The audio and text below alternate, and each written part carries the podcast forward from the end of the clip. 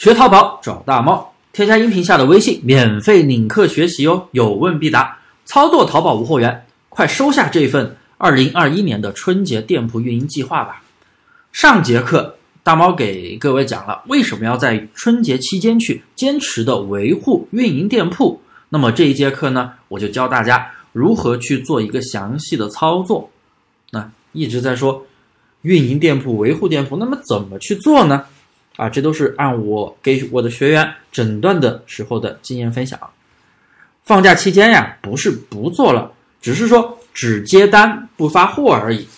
像以前春节没有疫情的时候啊，没有疫情影响的时候，物流放假的时间也就最多半个月左右，上上货很快就过了，是不是？在每天在家里打打牌，哎，走下亲戚，时间很快就过了。好，不啰嗦。那么我们应该如何去详细的操作呢？第一，首先一定要提前设置好一个商家公告，因为商家公告里边我们要设定好一个发货时间、处理售后的一个时间，然后还要确定一个店铺的状态。什么店铺状态呢？就是我们只接单不发货，在春节期间我们可以正常的下单，但是发货哎要等几月几号之后。咱们一定要把这个时间要具体化。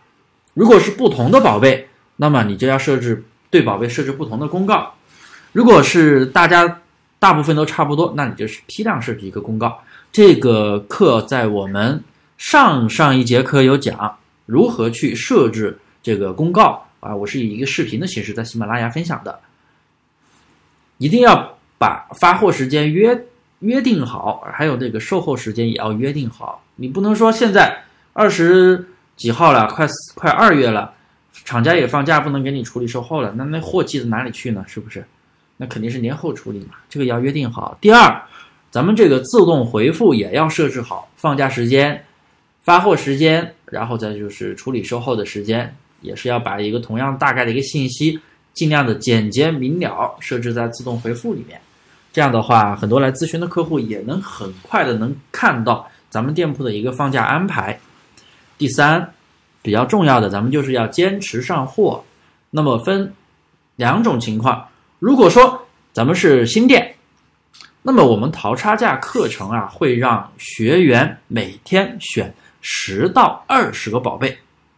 那么咱们在这个春节期间呀，也是布局新店很好的时机。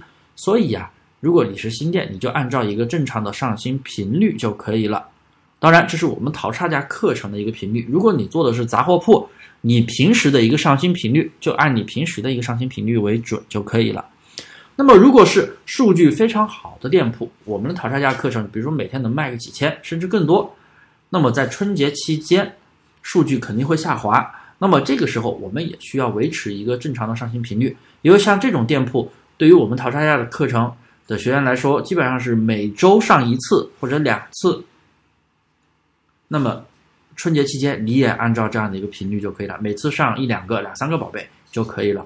当然也是要上春款，然后我们也要结合数据做一下少量的补单，因为你的整体销售额是下滑的。那么你如果每天能够有一个少量的补单，那么你就可以一直超越你的竞争店。那么这个少量具体是多少呢？呃，一两单、两三单就可以了，也不用每天补或者两天一次也行。基本上一一个春节下来，你补不了多少次，单量很少的啊。第四，季节性、节日性的一个类目一定要提前布局。这个提前原则我讲了很多次。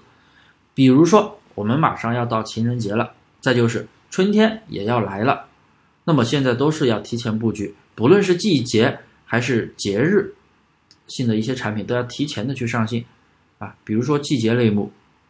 像服饰、鞋包啊、童装啊、家纺啊，或者是一些呃夏天、春夏会用的一些产品呀，那么我们都是提前一个季度去开始布局。像春季的产品，服饰、鞋包的话，我们基本上会在十二月底就要开始上。其实你看到有一些那种大店、大品牌的店，人家十一月份可能就开始上春款了。当然，我们不用那么早，因为你还有一些厂家的货，人家还没做出来，所以要从十二月底才开始上。所以你现在才开始上都晚了。然后节日性的产品，我们也要至少提前一个月去布局，提前布局好了，等时机一到，就会直接开始爆啊！就好比情人节，你如果等到二月，或者说二月七八号、二月十几号才开始上，刚上的时候，没有店铺没有什么权重，人家早就开始有权重，早就开始卖了。那么那个时候情人节一过，那那就没人下单了呀，所以都是提前行情，而且人家准备礼物也都是提前去思考，是不是？而给自己的呃追求的男孩子或者女孩子买东西，都会提前的去纠结买啥嘛，都会提前的去搜。所以啊，我们任何产品都是有一个提前的原则，提前布局好了，等时机一到就会直接开始爆，要不然你永远都跑不过你的对手。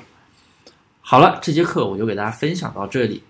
详细的一个春节操作计划，大家赶紧收下，赶紧操作起来。